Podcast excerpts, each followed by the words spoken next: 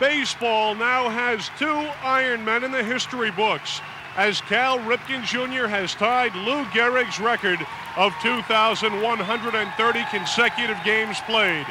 A streak which began May 30th, 1982 against Toronto at nearby Memorial Stadium. You know, you wake up every day, and, and again, the aches and pains are a little bit more now than they were when I was 21 years old. But you still wake up, you still have a great feeling about the game of baseball.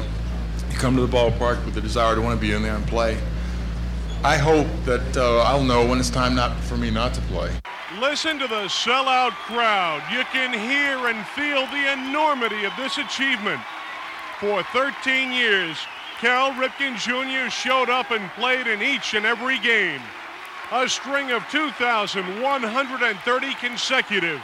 And that ties the standard set by Yankees legend Lou Gehrig on April 30th, 1939, before the crippling effects of ALS ended his once thought unmatchable streak. Cal, visibly caught up in the moment. His wife Kelly, the children Rachel and Ryan, his father Cal Sr., his mother Vi, along with all the rest of us here at Oriole Park at Camden Yards cheering for number eight. More than half a century after Gehrig's streak, the number 2,130 consecutive games has been matched. The pride of the Yankees, forever joined in the record books by the pride of the Orioles. And Cal Ripken Jr. is one game away from setting the standard for generations of baseball players to come.